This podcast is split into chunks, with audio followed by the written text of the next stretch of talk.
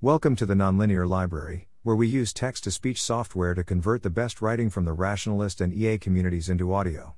This is Mental Nonsense, my anti insomnia trick, published by All American Breakfast on March 28, 2022, on Less Wrong. My dad used to suffer from insomnia, holding imaginary meetings in his head late into the night. I'm the same way. One stress relief technique from Johns Hopkins is a breathing plus mantra exercise. I find their mantra recommendation cringy. Breathing in I am calm, breathing out I am coping.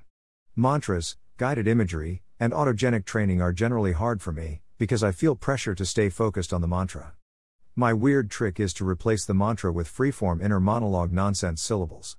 Here's an example Nimbla doobla dee simba dimba lima nooble do.